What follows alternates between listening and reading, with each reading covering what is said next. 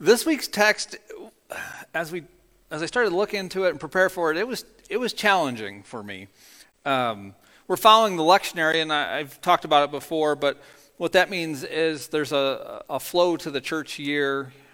Um, you know, obviously we celebrate Christmas at Christmas time and Easter at Easter time, but there's these seasons in between, and and a long time ago, people got together and prescribed text and helped organize and group the, these, the scriptures so that if somebody wanted to, they could follow through the big narrative of Christianity um, by following these texts. And so, uh, oftentimes, the text that I'm preaching from wasn't one that I said, oh, I want to preach from that, but it comes from that lectionary that is in the life of the church. And so, we're going to spend, like I said last week, the next several weeks talking about um, the upside down kingdom, looking at how Jesus taught uh, about the kingdom of God, what he explained it to us to mean, how he interpreted it for us, and, and what we should do with it. Um, and like I said, this, this week's text was, was challenging for me, and as I wrestled with it and thought about it, um, I was reminded of a story from when I was a uh, bivocational pastor. The first church I was at, I was bivocational, and I was a warehouse manager, um, distribution logistics manager um, at the same time. And so we're going back probably, I don't know, 15 years ago or more. Um, but there was a, a, guy on my, my team, I was his manager. Uh, his name was Mark. And uh, he was one of those people that wanted to, to do a good job. He like was super enthusiastic about it. He wanted to do a good job, not just because he wanted to do a good job. He wanted everybody to know that he did a good job. You know I mean? You know those types of people? Maybe it's you, but it's like gung ho, super enthusiastic, super ready to take on whatever task and, and, and wanted to exceed expectations far and beyond it, right? And, and it was great to have on your team somebody like that that brought that energy. Um, the downside, the flip side of that coin is sometimes uh, enthusiasm replaced caution. I'm talking about somebody that's super excited about stuff, so they kind of throw caution to the wind and they, they find up making mistakes or doing things that uh, kind of cancels out the enthusiasm a little bit. So, um, this story that, that came to mind was uh, of Mark, and I call him Mark the overzealous warehouse associate. Um, he was gung ho, he was ready to go, and, and, that was a huge asset to have on my, my team. Uh, my responsibility was to manage a group of people that were filling orders that were going to put non conveyable freight, so pallets and stuff too heavy to ride on conveyor belts, uh, and bring it to the shipping docks to load on trucks to go to stores. Um, our distribution facility at that time served probably around 200 stores, and we had 30 shipping docks. So if you, just quick calculation, you know that uh, we don't have a dock for every store, which meant trailers had to go in and out of the docks depending on um, what store we were loading at any given time. Now it got tricky because we were the non-conveyable team, but there was a a whole group of people, like lots and lots of people, putting cases on conveyor belts that would get sorted down and go into the proper docks. And so the, the task of our the management team, like our whole group, was to work together so that the non-conveyable freight, the conveyable freight, the people, and the truck all arrived at the same spot at the same time. Right? So the stores were getting the right items and, and all that. And took a lot of coordination. And then when we said we're done with this, we had to switch out trucks and bring in the next truck to go to a different store. It, it was uh, quite a bit of coordinating to do. And so everybody had to kind of work together and stay in pace. Well, on this specific day, there was a special item that my team was supposed to handle. Um, it was a, a Kmart distribution center that, that I worked in, and Kmart had a big weekend sale on, I don't even remember what the item was, but it was going out in full pallets. So these huge big pallets of this time sensitive sale item. And if it didn't get on the trucks today, it wasn't going to be in the stores for the weekend sales. Right? So this was super critical that it got on this. And so I grabbed Mark and assigned him the work of getting these special pallets to the dock doors that they're supposed to be at. I knew he would embrace the challenge. I knew he would understand the importance of this mission and he'd go above and beyond to make this, this work. Um, and, and, again, it's one of those things that, like, if they didn't get on the trucks today, they weren't going to be in the stores in time. Um, well, he figured out quickly, Mark, the overzealous warehouse associate, figured out that these pallets of items that he had to bring to the shipping docks were in the far back of our warehouse, like the complete opposite side of the shipping docks. And our warehouse was uh, a little over a million square feet. So a round trip of taking a pallet or two pallets from back to the dock and then back to go get another one was probably about a 10 minute trip. And he did that a few times and he started feeling like that wasn't very effective. It wasn't a good use of his time to go get a pallet, go get two pallets, bring it to the dock, and then go back and get more. And so the pallets were stored high up in, in racking, warehouse racking. And so he had to use a special type of truck to bring the pallets down and then shuttle them over to the dock area. Well, he figured out that if his work was, if he was going to do this, his work would be much more productive if he took all the pallets out of the racks, all, I think it was 120, 130 pallets, pulled them all down at once, because that, like, he could just work continuously on that one task, line them up, and then switch out his equipment and go grab a different type of fork truck that could carry four pallets at a time and go and drop them off at the docks. And if he was the only person, you know, whose work I was concerned about that day, this would have been a great idea. His productivity, uh, the savings of, of switching equipment and doing it the way that he did, his performance was well over 100% of expectation for that day. The downside was is the pallets that he was pulling out of the rack and staging, that he was going to say, I'll get those later, were supposed to be on the trucks that were leaving the dock doors already. Right? His work was, was time not to make his performance the best, but to get the freight on the right trucks to coincide with what was happening in the shipping. And so at some point, I realized as a, as a, a manager juggling a, a, huge space, like I said, a million square foot warehouse, I finally caught up with Mark and saw what he was doing. And I approached him, and he rode up to me on his fork truck, big old smile on his face, super excited about the decision that he made all on his own. He said, My performance is going to be through the roof today. I, uh, and I instantly knew what he was doing, and he was super excited about the work that he was doing. And I said, Yeah, but those pallets that are sitting right there are supposed to be on trucks already. There's drivers ready to take these trailers off the lot and go take them to the stores in like Ohio and Michigan. We were in Illinois. And like Tennessee and Kentucky, like we were a regional distribution center. And I told them, I said, these pallets that are sitting here that are getting you 100% performance, like everything else we've done today is failing because they're sitting here. And it took a while for him to realize that the work he was doing was good for him, but the mission of the whole team, the mission of the organization, I mean, I'm not saying that's why Kmart went out of business, but it didn't help, right? Um, and so today we're looking at a story in Scripture where, where the disciples of Jesus were super enthusiastic about their task, their job, but because they were doing their job or were excited about what they thought they were called to be doing, they created barriers. They prevented others from doing the work that they were supposed to be doing. Um, this will make more sense as we dig into the scripture. But I'll tell you, too, that, like I said, this, this whole chunk of scripture that we're going to read, this whole text, has a lot going on in there. Um, but let's, let's take a look at it. It's Mark chapter 9, verses 38 through 50. Um, it'll be on the screen, or if you've got a, a Bible or you know, an app on your, your phone or whatever. Or, I'm going to remind myself, if you don't have a Bible, there's these in the back of the chairs. Take one with you. Um, I want to make sure everybody has a Bible. Um, Mark chapter 9, verses 38 through 50. Teacher, said John, we saw someone driving out demons in your name, and we told him to stop because he was not one of us. Do not stop him, Jesus said, for no one does a miracle in my name can in the next moment say anything bad about me. For whoever is not against us is for us. Truly I tell you, anyone who gives you a cup of water in my name because you belong to the Messiah will certainly not lose their reward.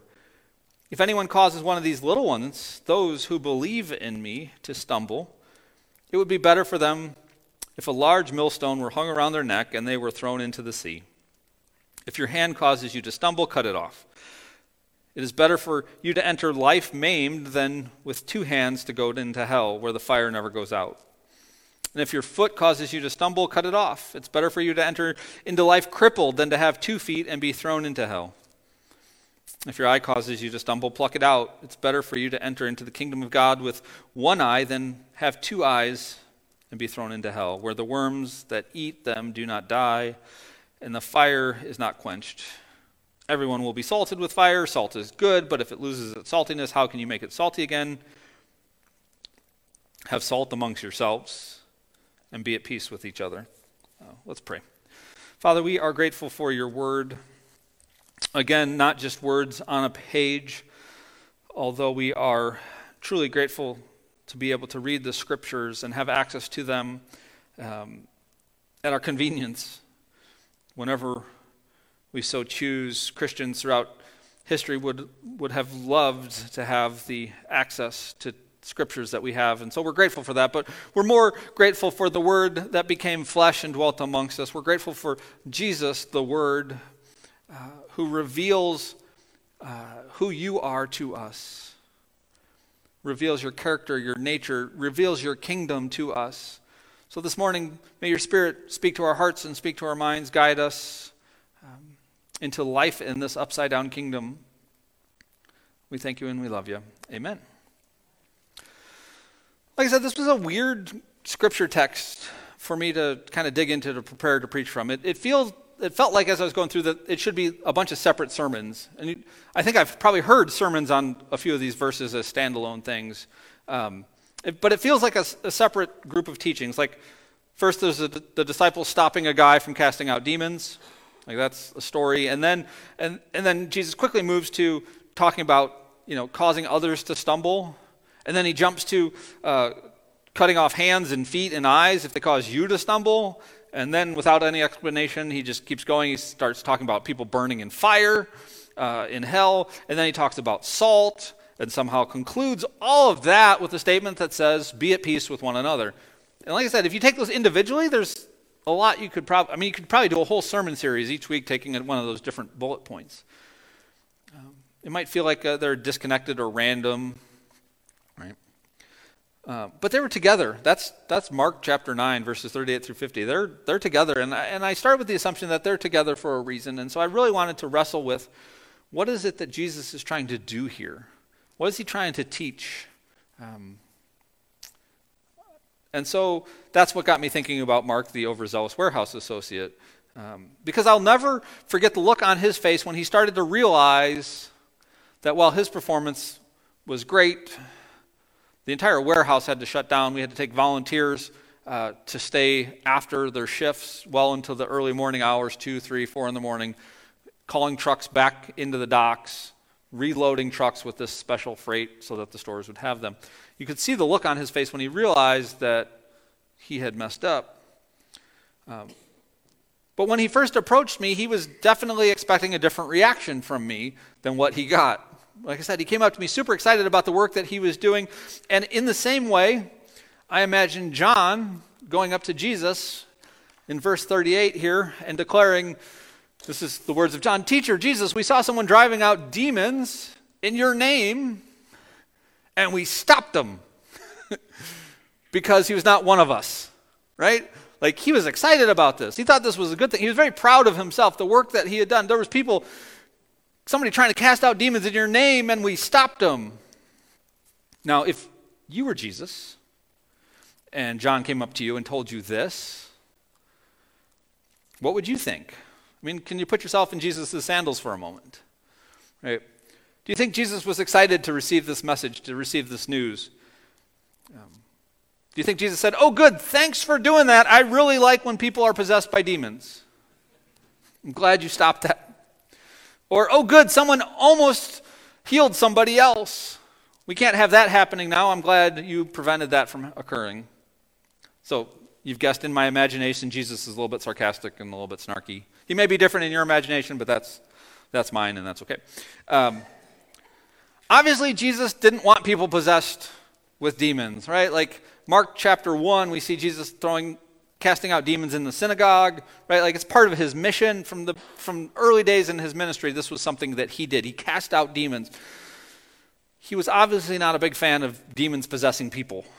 Um, in fact, it, this unknown, unnamed exorcist, this person casting out demons in Jesus' name, might have actually been in that synagogue and saw Jesus do it. Maybe that's where he got the idea.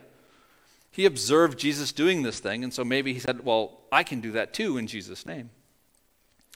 Um, so if Jesus was here to cast out demons and to heal people, which again he clearly declares as part of his mission, why would the disciples stop a man from doing that exact same work? And more importantly, why would they think that Jesus would be glad that they did? like, what was John expecting? Pat on the back, gold star? John tells us we told him to stop because he wasn't one of us. this is why they stopped him. It wasn't because casting out demons was bad, it was because he wasn't one of us. That's the NIV's translation. There's other translations that, that translate a little bit differently. Um, some say, We told him to stop because he wasn't following us. Uh, the message version, which again isn't a, a, a literal translation, but uh, is one of my favorite ways to, to study this text. The message version said, We stopped him because he wasn't in our group. So here's a man that was casting out demons in the name of Jesus, and the followers of Jesus stopped him because he wasn't a part of the group, because he wasn't part of the official group of followers of Jesus. They were working from an assumption. They, assumed that not only was casting out demons important and special work, they thought this was important, significant work that, was, that needed to be done, but not only did they believe that, but it, they believed it had to be done by the right people, by important people, by special people, by them. right? Those, they were those important, special people. Because you see in Mark chapter 6, just a few chapters early, uh, earlier, before that, Jesus sends his disciples out and tells them to go heal and cast out demons, and they do.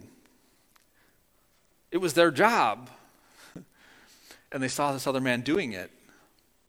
Right? They stopped this man because they thought of him as some sort of competition. I mean, they, at this point, they still thought Jesus was, was on his way to Jerusalem to become king of Israel, and and when he got to Jerusalem, he needed the crowd on his side. He needed the, the excitement. He needed the, not mobs overstated, but he needed the, the crowd to be behind him, to be excited about who he is. And here's this other guy out here doing miracles. Well, that's a distraction. People might follow him instead. People might think that he's the Messiah. And it, we need everybody to be on Team Jesus, otherwise, this isn't going to work, right? Someone doing Jesus like miracles is a distraction or a competition to Jesus' mission, or so they thought. But then John also said this he wasn't following us. So, while it, it, it, might make sense to say, well, he was concerned that, that people were going to follow this guy versus following Jesus, but he reveals in the statement that he was more concerned that people weren't following us, we, the disciples, the followers, right? the disciples were feeling pretty important at this point. They were feeling pretty special about their, their place. They were close to Jesus, right? It was just a few verses up the page. They were arguing about who was the greatest in their group, right? They they were really concerned about status and place and privilege and power at this point. And here was a guy out there doing this thing, and he wasn't in their ranks, he wasn't part of their group, right? They thought that casting out demons and healing people made them important, gave them status, gave them significance. But this guy out here casting out demons in Jesus' name, you know, all willy nilly, not under the supervision of them, was a threat to their position and status. And Jesus responds, and I love his response. He declares that this man was not his enemy, it's not their enemy. They were actually sharing in the same mission, the same goal, the same purpose. Jesus came to heal, redeem, restore, defeat death and all the consequences of sin, right? Like, he came to do that. And here was a man healing and redeeming people. Here's a man that was trying to work to overcome the suffering that sin and evil caused in, in people's lives. So this man was out here trying to do the work that Jesus was teaching about, trying to do the work that Jesus himself was doing. And they put a stumbling block in front of him. They stopped him from doing the very thing that Jesus was teaching them to do. This man was out here trying to do the work of the kingdom of God, and they stopped him because he threatened their own kingdom. This man was doing the work of God's kingdom, but it felt like a threat to their kingdom, so we stopped him. Jesus then tells the disciples that if a little one is, you know, if they cause a little one to stumble, one who believes in him, it would be better to have a heavy stone tied around their neck and thrown into the sea, right? verse 37, which is the verse right before our text for today, talks about Jesus picking up a child. And so maybe Jesus was referring, like he's changed the subject quickly. He's talking about this guy that's casting out demons, and then maybe he's talking about this kid that he's holding. Um, or maybe he's referring back to this man that was doing, uh, casting out the demons in, in his name. And, and because he says, you know, uh, don't let one of these ones stumble, those who believe in me, right? So maybe he was, he was saying this one who's casting out demons that wasn't uh, part of the official group, that maybe just was curious about Jesus or just trying to get to know Jesus a little bit more. Like maybe Jesus calls him a little one because he's not a part of their 12. He's not a part of their group, so maybe he refers to them as a little one, one without status, authority, power, whatever. Um, either way, he's telling the disciples not to prevent others from living faithfully in the kingdom of God. He's talking about don't prevent others from coming to know Jesus as king, from coming to live in the kingdom of God. He says, then, if your hand or your foot causes you to stumble, cut it off. So, like I said, things are moving fast here in Mark. He said, Don't prevent others from coming, don't cause other people to stumble. But then he quickly says, And if your hand causes you to stumble, if your foot causes you to stumble, if your eye causes you to stumble, get rid of it. Because the kingdom of God is where one hand is better than two. Right? It's better to have one hand and live inside the kingdom of God than to have two hands and to live outside the kingdom of God. Jesus had sent his disciples out into the world to do the work of the kingdom, and while they were out in the world doing uh, the things Jesus sent them to do, they stopped others from doing the work of the kingdom. Jesus says, Not only are you messing up other people's ability to do what they were called to do or what they were empowered to do, um, to contribute to the kingdom, uh, but you are tripping up yourself. You're causing yourself to stumble. You're preventing yourself from living in the kingdom of God. So, in the Bible, when we see uh, the scriptures talk about hands, it's usually uh, symbolic or representative of work.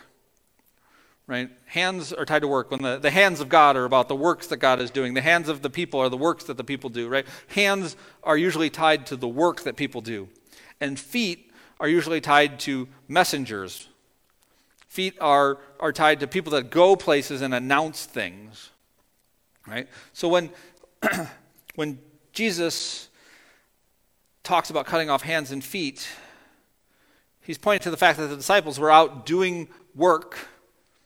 They're out putting energy and effort into things. They were out declaring messages. They were taking messages. They were doing the works of their hands and announcing messages by traveling with their feet, but it was the wrong work.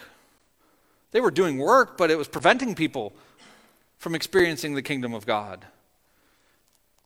They were keeping people demon possessed and stopping people from, from participating in the healing work of God. And they were declaring the wrong message. They were saying, You have to be on my team, follow me, versus follow Jesus.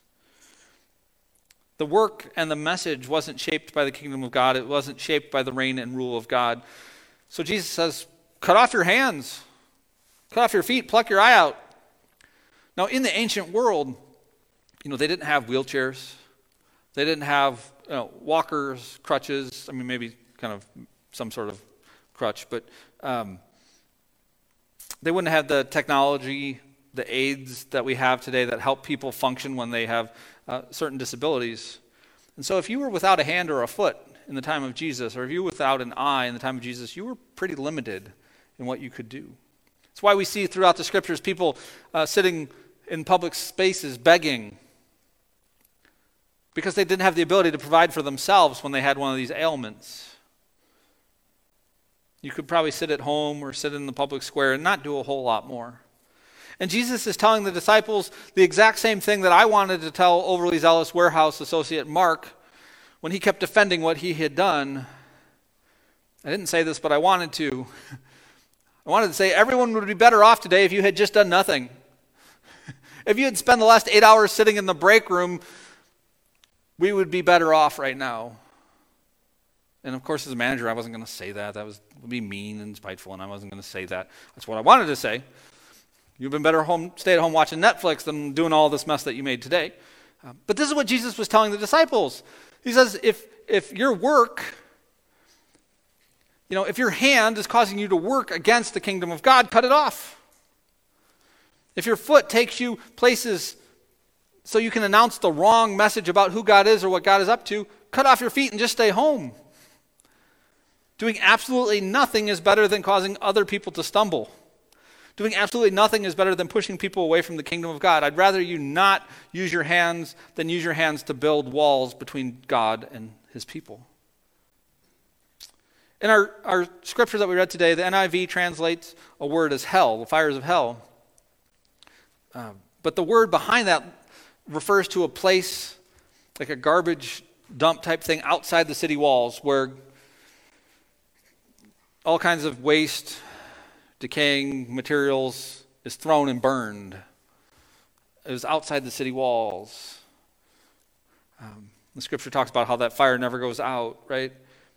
So Jesus is talking about uh, living inside the kingdom with one hand versus living in this fire pit with two hands.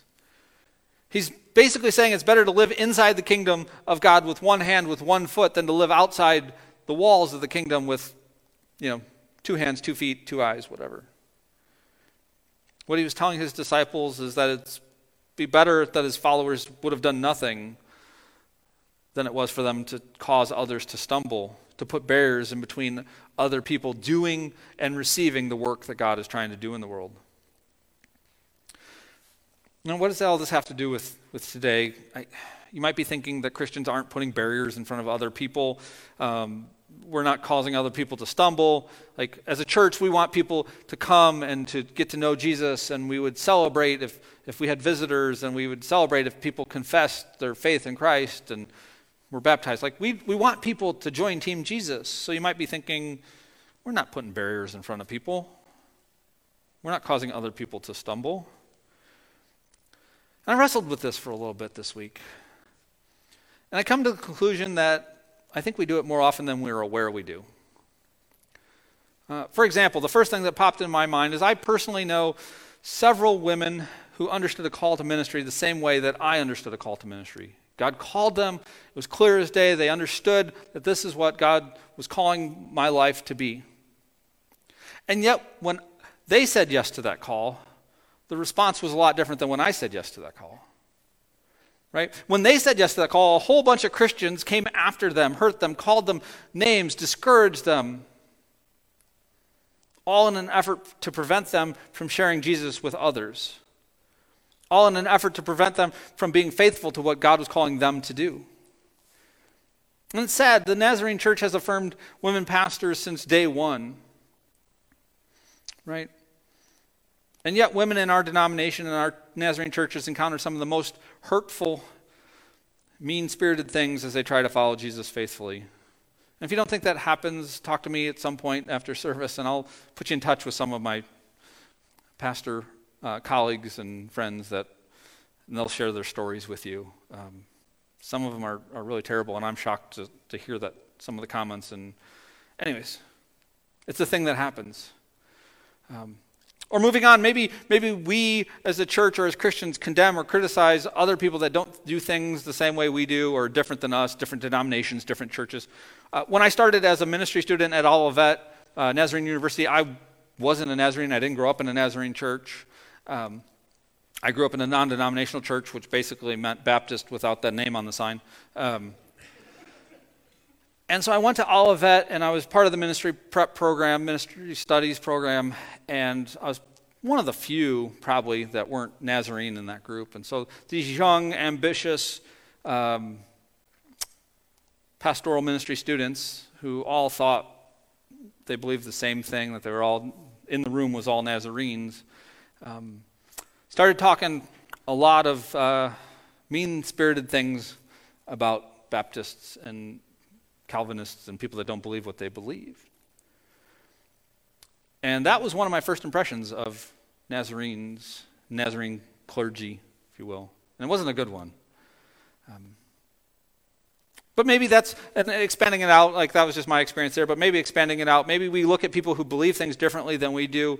We have different uh, doctrines or different views of, of prioritizing things. You know, this denomination wants the, is all focused on salvation, and this one is focused on, on uh, justice or reconciliation, and this one's focused on holiness, and this one's focused on the presence of God. And this, like, and, and we can look at each other and point fingers at each other and say, well, they're, they're not us, so they got it wrong, and they're enemies, and, and all of that. And, and, and if you don't believe me, like, maybe we just look at people and, and that don't believe exactly what we believe or, or do things differently than we do or interpret certain scriptures differently than we do, and, and, and we come to the conclusion that they aren't a real Christian. Um, and if, if you think I'm kind of exaggerating that or making that up, take a time, some time today, and Google, using uh, quotation marks so you get the whole phrase, real Christian. Quotations. The quotation marks mean it'll do a search for that phrase together. And what you will get as a result is blogs, sermons, videos, pictures, uh, articles, all kinds of stuff that say basically the same thing that John told Jesus. These people, they're using your name, but they're not us. They're saying Christian, they're claiming faith, they say they follow you, but they're not in our group. So they must not be real Christians. Right? They must not be doing the right way. They might not be doing the right things. They aren't part of our group, so they are against us and we should stop them. How much energy and effort in the history of the church has gone not at uh, fulfilling the mission that Jesus has called us to do, but declaring, staking out our territory and arguing with other churches and other denominations about doctrinal stuff. Just, I don't know if any of you guys are on Twitter or anything right now, but there's a whole world of just theological people arguing on, on Twitter. It's consuming. I'm like, how do you get any work done? Um, these people don't believe exactly the same thing we believe. They interpret scripturally differently. They believe different things about baptism. They believe different things about communion or speaking in tongues or caring for the poor. They define justice differently than we do. They, they uh, voted for somebody differently than we did. Uh, but rather than see how we are united by the name of Jesus and the mission of the kingdom of God, we see them as enemies that need to be stopped. They're doing work under the name of Jesus, but we see them as enemies that need to be stopped. And then, even beyond that, there's a lot of stuff going on in churches today that's coming to the light about uh, scandals of abuse, uh, abuse of power, physical, emotional abuse, financial abuse, the worldly influences on the church. There are people who have honestly and sincerely, and this, this breaks my heart as a pastor, there are people that, that come to a church honestly and sincerely seeking God, seeking Jesus, seeking healing, seeking forgiveness, and walk out the door feeling farther away from God than they did when they came in. The church, uh, in, its, in its efforts, in its activities, in its functions, in its whatever, sometimes pushes people farther away from God than, than they were when they walked through the doors. Their experience with Christians or with the church have moved some people farther away. And it's, it's, not, no, it's not a small uh, number of people that this is happening to. It's, it's, it's significant enough that they actually have a name for the movement. It's evangelical, people that are leaving evangelical churches, or they call it deconstruction. People that are, are trying to hold on to faith in Jesus, but are trying to figure out how to do that by letting go of the church because the church isn't helping them find Jesus. There's a lot of ways to approach today's text, and like I said, it's complicated, it's difficult, it's not easy. But I think if Jesus was here and I could ask him, like, could you summarize this for me? Like, what are you trying to say here in Mark chapter 9? I think he would say this It would be better for the church to do absolutely nothing than to use its energy and resources to build barriers between people and Jesus. I think that's what he's trying to like if you got the church has has hands that are doing things that keep people from from God, cut them off. If the, the feet of the church are, are keeping you from announcing the right message about, about who God is and what he's doing, cut it off. Like there's no room for that. It would be better for the church to cut off a hand or a foot or an eye than to work against the kingdom of God. To call other people enemies just because they're not following us. The church, in fact, should be doing everything it can to help people live faithfully in the kingdom, and it should be doing absolutely nothing to push people out of the kingdom. And so, the invitation for us today let us do our best to celebrate others who are doing the things that Jesus taught them to do. Right? Let us celebrate others who are doing the things that Jesus taught them to do. We have not been called to defend our corner of the kingdom. We've not been called to, to defend our way of doing things, our interpretation of Scripture, our the, the name on the, the sign in front of the church. We haven't been called to defend our own little kingdoms, our own little corner of the kingdom, but rather we have been called to let the kingdom of God shape how we live.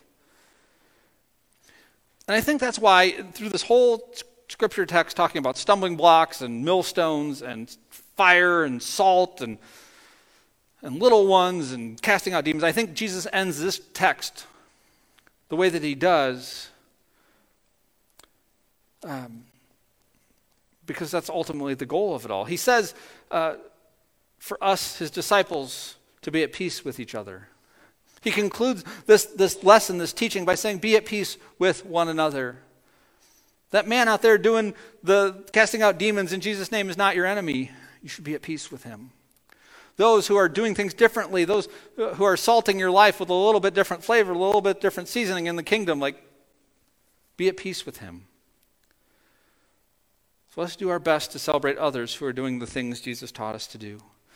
As we look around our lives, as we live in, in Battle Creek and the communities around it, as we go to work or we go to hospitals or doctors or we go to, to school or wherever we go, may our eyes be tuned looking for the work that Jesus is doing in other people's lives, not so that we can be discouraged or see it as competition, but that we can celebrate it, that God is at work in our communities, in the lives of the people we care about.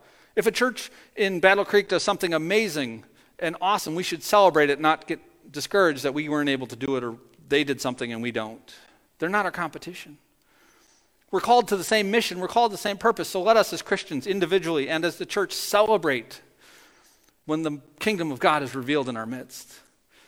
Right? Let us not see others as enemies if Jesus calls them brothers and sisters.